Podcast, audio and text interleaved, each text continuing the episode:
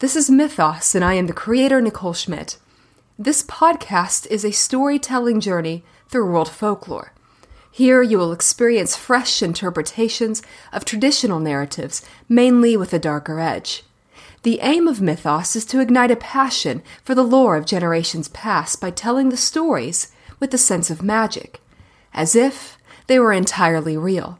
With brief context and analysis in the introductions, the main focus is the retelling of the stories themselves.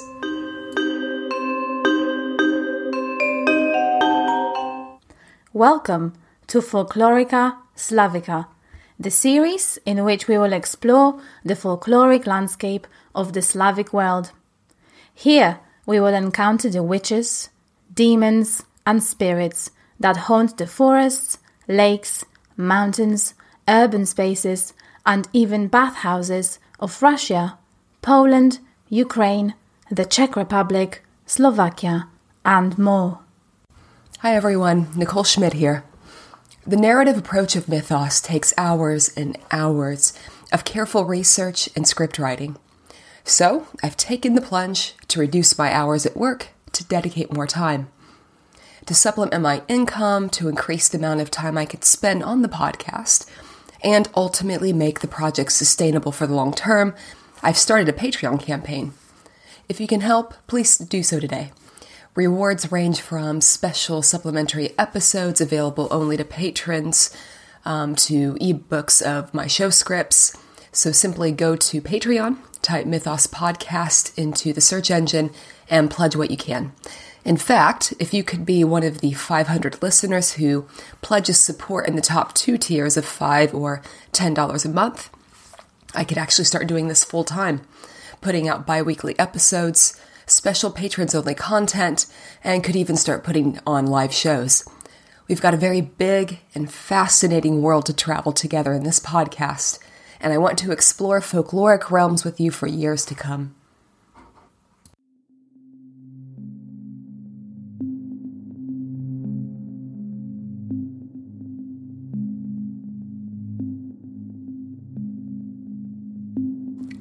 Introduction In lore across the Slavic world, from the northern Slavs of Poland and Russia to their southern kin in Croatia and Slovenia, there are these so called unclean spirits of forest and field, home and bathhouse.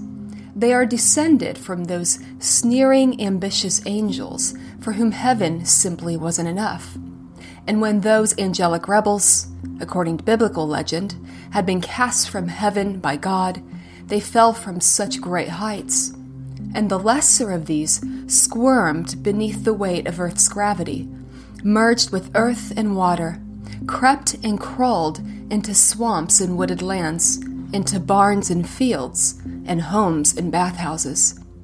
And the more domestic of these unclean spirits, those of the home and bathhouse, is our focus in this episode. Indeed, unclean spirits is a play on words here, for while the domovoi and the bannik are a part of that category, they also have strangely domestic functions, inhabit spaces, and even perform functions very much centered on cleanliness, at least the hygienic sense of the term. Now, the Russian bathhouse, a type of sauna, was an eerie place often a run down log shack set away from the home in grove and shadow, a place apart, a place where the bannik, the spirit of the bathhouse, reigned and even entertained evil spirits, witches, and the unclean dead. Yet it was regarded with an ambivalent reverence. On the one hand, loud voices, boisterous singing, and joyful mayhem were taboo because perhaps there was the recognition that the veil between worlds in the bathhouse was thin, easily rent, and stirred by shrill human energy. On the other hand, there is also a seemingly contradictory reverence for the potentially helpful powers of the bathhouse. For women labored here to bring fragile, squalling infants into the world, and divinations were also practiced. And these vital forces of the bathhouse made the Orthodox Church hem and haw, for the Church forbade the magical practice of seeking to bathe during a thunderstorm, or bathing with the spiritually potent midsummer herbs gathered on the feast of Agrafena Kupalnitsa. Another unclean spirit of the domestic realm was the domovoi, a household helper whose presence inhabited the stove and the glowing, beautiful coals therein. The lore certainly has roots in the cult of ancestors, who themselves were often considered protectors of their familial lines. This strange little man exhibits the opposite of traditional behavior. The domovoi is a nocturnal being who performs feminine household functions weaving, cleaning, and mending.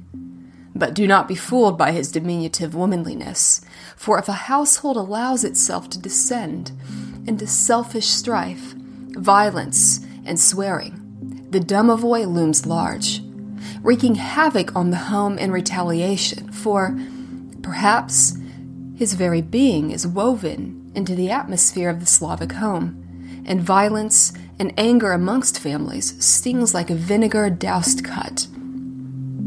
Now we will meet these mysterious beings, in whom mingles the earthly and angelic, in whom dwell the deep powers of ancestral longing, order, and homeliness. For a little boy in an undisclosed Russian village, while playing, has spotted a dilapidated bathhouse on the edge of the great taiga by his home the taiga, that vast wooded realm of northern climes, and when he sees the water rotted wood and the sagging, brooding structure, he shudders, runs home to his grandfather, and asks about its history. This is the grandfather's story.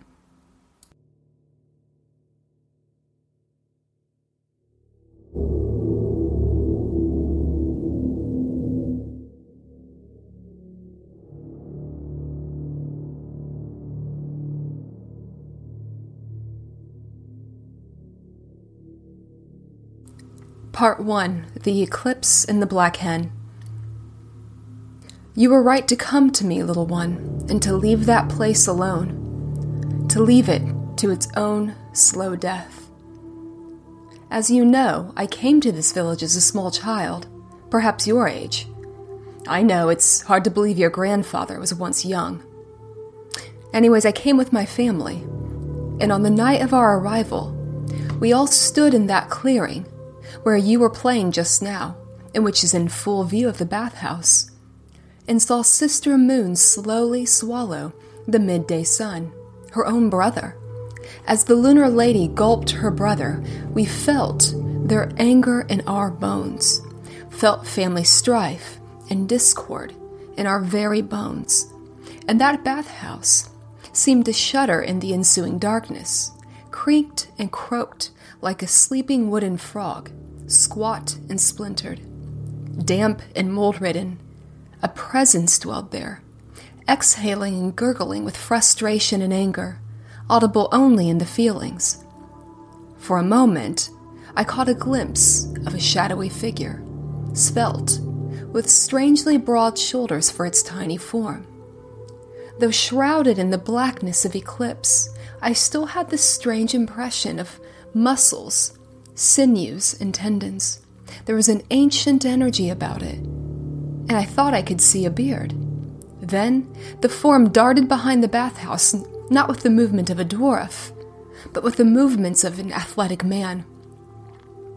And even when the moon spat her brother back out again, and light came upon the world once again, everything still felt wrong, perverse, now, you know as well as I do, child, that the moon is the abode of the dead, full of souls that have crossed the celestial bridge of the Milky Way to their final resting place. So when the moon speaks, we must listen carefully. It simply cannot be business as usual. And after much whispered discussion about so strange a turn of events, the local Koldun, well respected for his magical knowledge, murmured his own remedy, which the villagers carried out, as day bled out its light into the great beyond, and twilight portended night. I watched in the shadows, though forbidden to do so, as some villagers stood at the threshold of the bathhouse, Why there, you ask? Well, the bathhouse is the meeting place of the unclean spirits, and the koldun had felt their presence there apparently. And if the vital forces of all living spaces were congregated, then that was the time to act. I watched as something small writhed and squirmed inside an old blanket, which was held in a villager's arms. Then, as the blanket was opened, I saw the limp form of a black hen, suffocated and ready to be offered.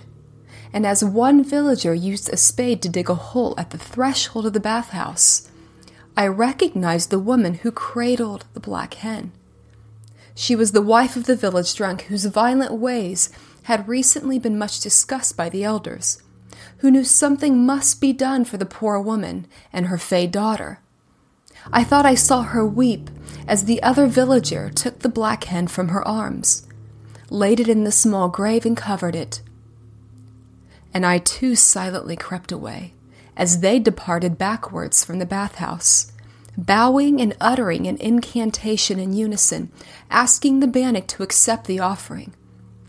I would not be left alone near that place, for a pit in my gut said that the bannik had not accepted that sacrifice, that some discord of hearth and home still existed in the village, and left the unclean spirits restless and anxious, like feral children who, who preferred wilderness over hearth and home.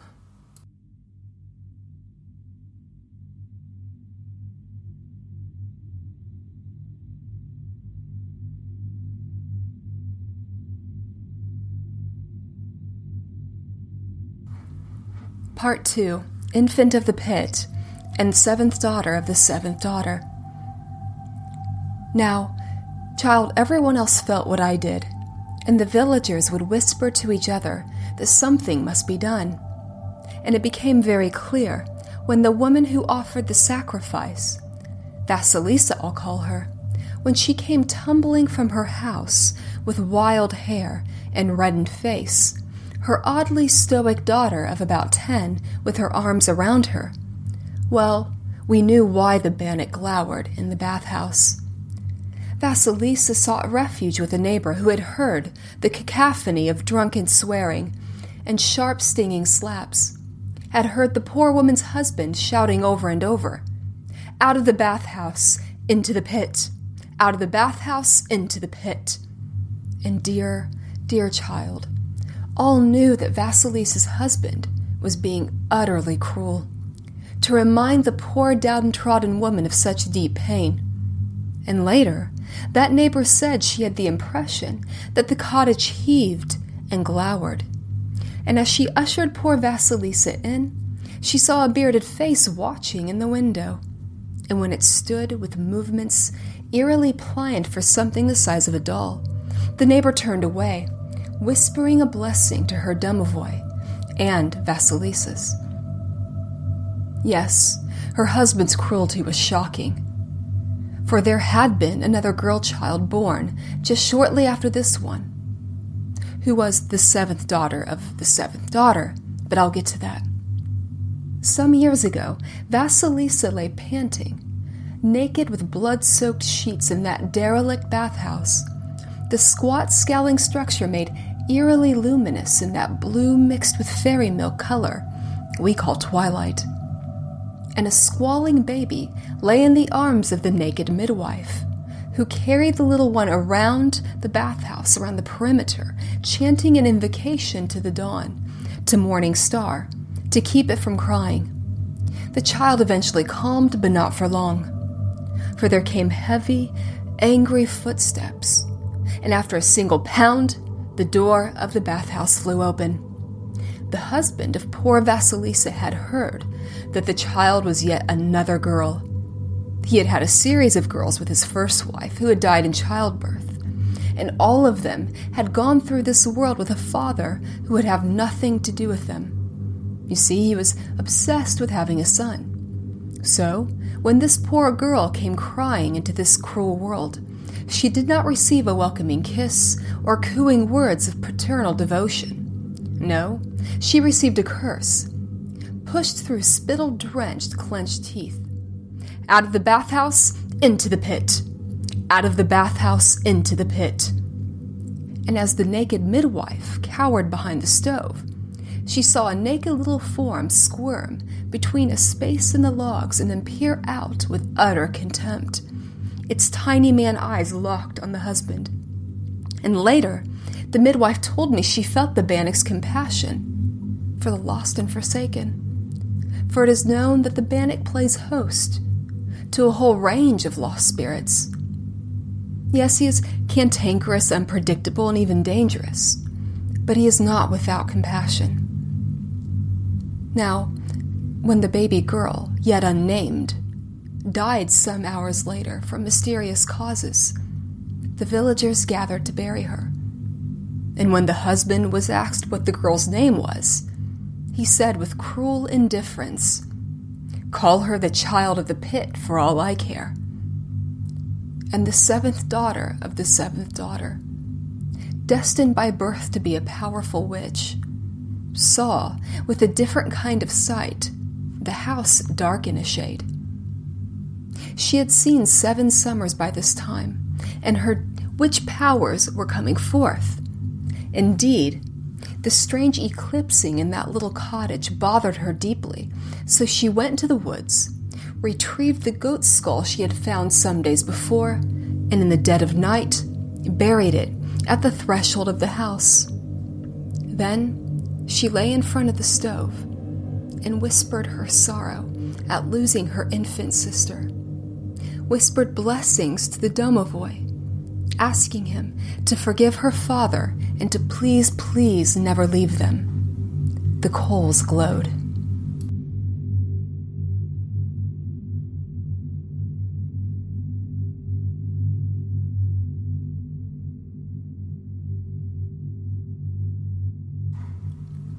Part 3 The Bannik Divinations. Vasilisa thereafter was threadbare in spirit, her countenance like the white light of a cloud covered sun. And one night, while the husband snored in a drunken stupor, and her daughter slept by the stove, she went to the bathhouse and, in her desperation, did something unbecoming of a grown woman and wife a girlish, childish divination though perhaps we should not, little one, begrudge those who, in deep pain, look for a sign unless we have something to offer to assuage their hurt. Well, Vasilisa stood with her back to the door of the bathhouse, and you know the way. She lifted the back of her skirt and pulled the hem over her head, her bare backside humblingly ready for the Bannik's touch. And whispering her husband's name, she waited and she gasped, this mingled with a small sob at the shock, for an arctic cold needling ran down the length of her back, and her muscles seized with the pain of it. With this touch, this cold, freezing touch, it seemed that all the bottomless sorrow of frigid death was being foretold, and though she despised her husband, she also felt pity at the black promise of a future opaque with suffering. But the Bannik's touch did not lie, and she knew that there was no saving her husband from what awaited him. Vasilisa then whispered her own name and the name of her daughter. And oh, such warmth! Like a series of sweet child kisses down her spine. And Vasilisa fell to her knees and wept feeling one departing touch of what she felt was comfort. Venturing a glance backwards, she saw a diminutive retreating figure, wizened skin and sculpted muscles like an elderly working man, yet with feminine gliding movements that somehow comforted poor Vasilisa.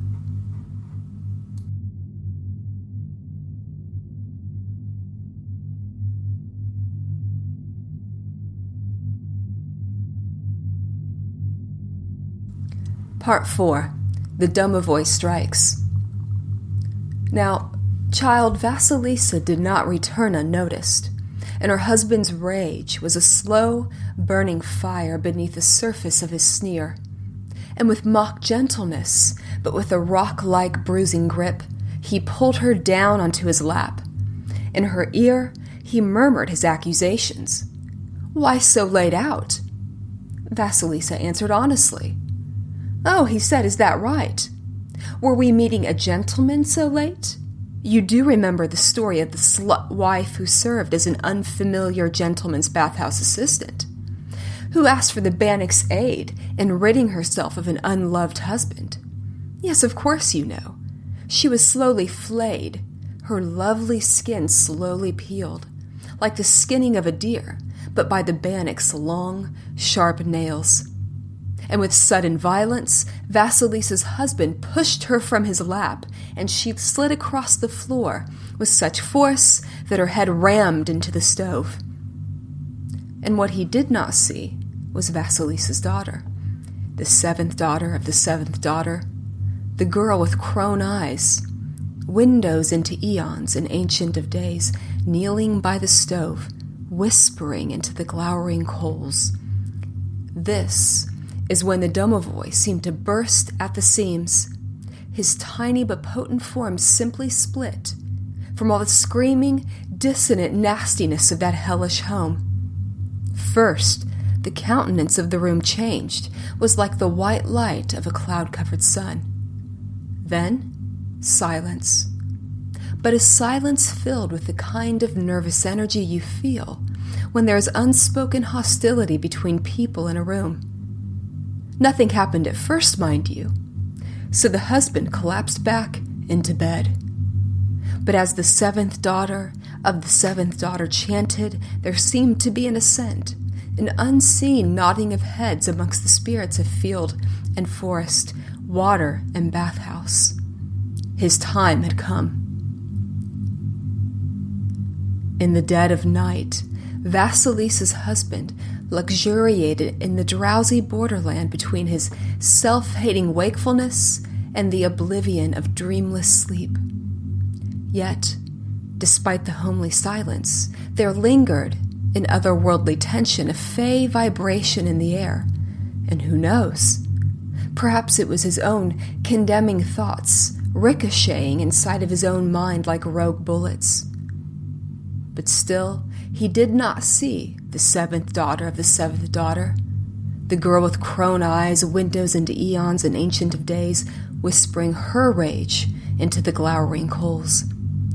Perhaps then he would have known that the dark figure, the height of a toddler but with a wizened elderly leanness, which hoisted itself onto the bed with oddly feminine graceful movements, was not his solitary vision. Had he have seen the daughter breathing her incantations into those unnaturally crimson coals, he would have known who this was, this being whose form was eclipsed now in blackness, a manifestation of rage like the moon engulfing the sun, who now perched on his brittle, meager ankles with all the weight of the ancestor laden sky road, the Milky Way. Vasilisa's husband roared with the pain of it. He felt his ankles and now his legs might break into pieces with this burden of ancestral vengeance. And as the puppet sized figure, now emaciated by black anger, shimmied suddenly onto his stomach, Vasilisa's husband felt crushed down where the spirit meets the bone. And when it finally perched on his chest, he felt as if his being had been pulled into the orbit of a wicked celestial body, like a beaker of some heavy metal like mercury or lead. Finally, he lost consciousness, his sun bright mind eclipsed by the devouring moon. A mean, lowering gray dawn roused her husband, and he felt bruised in body and soul. With squinting eyes, he surveyed the cottage and saw no sign of his wife and daughter. And when his sleep eclipsed mind was spat out by the moon, he sat up suddenly, the meager light of dawn throwing into relief what at first appeared to be a massive spider web. No, it was a complex network of string that had been thrown across the room, entangling the meager furnishings. He could perceive a chaotic rage now exhausted and panting behind it all, and the presence of this terrified him. So he scrambled off the bed, and its feet squelched as they touched the floor, a nasty oozing through the toes. A stench of shit assailed him. Gagging, he lifted his feet to move away from the manure, but he slid and fell flat backed onto the floor. Groaning, he looked around the surface of the floor and saw piles and streaks of it. Lifting himself, he stood and stumbled towards the door through which he could see chairs turned upside down and stacked in the dusty clearing outside. Something about the eerie symmetry of the chairs bent his mind with terror, and he ran towards the door. But not before something metallic whizzed by his head and crashed against the doorframe. And as he fell to the ground outside, pots and pans flew at him. He whimpered though it was entirely lost on him that he whimpered much like his wife did when he flew into a rage. And his true fate we will never know, for he fled into the forest, and that was the last the village ever saw of him.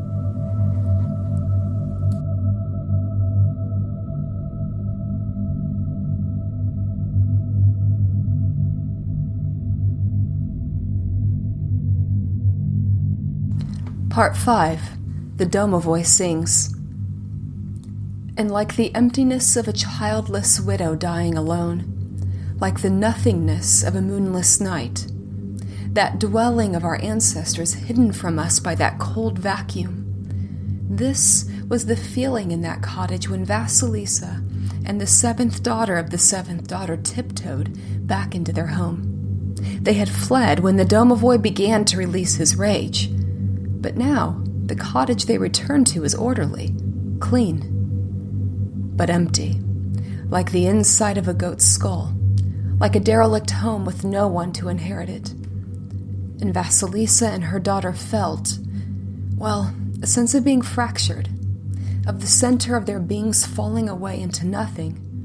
And the seventh daughter of the seventh daughter, with her crone eyes, surveyed the cottage with utter sadness and said, Our domovoi has left us. They wept, for it felt as if the stars in the sky had broken from their time honored paths across the celestial spheres and now drifted into unknowable blackness, world without end. They pleaded and wept, their tears mingling with offerings of milky porridge, beautifully crafted knots of bread, and tongue tingling salt. Yet the emptiness remained, and eventually they lay together in the bed and held each other, weeping for all the pain and loss they had known in their lives. Now, child Vasilisa actually died last summer, and it is her daughter still living who tells what happened next with such emotion that one would think it had happened only yesterday. First, Mother and daughter woke suddenly in the blackness of night. That awful, almost nauseous feeling, a sickness of spirit that overcomes us when our still drowsy minds have woken into an instant state of knowing and remembrance, our minds not ready for the weight of it all. But then, the coals in the stove flared with a friendly, warm glow, and by its light was a figure sitting cross legged, hunched over a towel, and pushing a needle through with a grace and skill that seemed propelled by ancestral power. And mother and daughter sat up in bed, looking around in wonder when they heard singing, a choral loveliness mingled with the playfulness of the wedding taunt. And both women watched the domovoi in awe as he put down his needlework and danced in that glowing light movements as lithe as birch branches moving in a gentle wind. And the seventh daughter of the seventh daughter always ends this part of the story by saying, And we knew the spring of life would come again.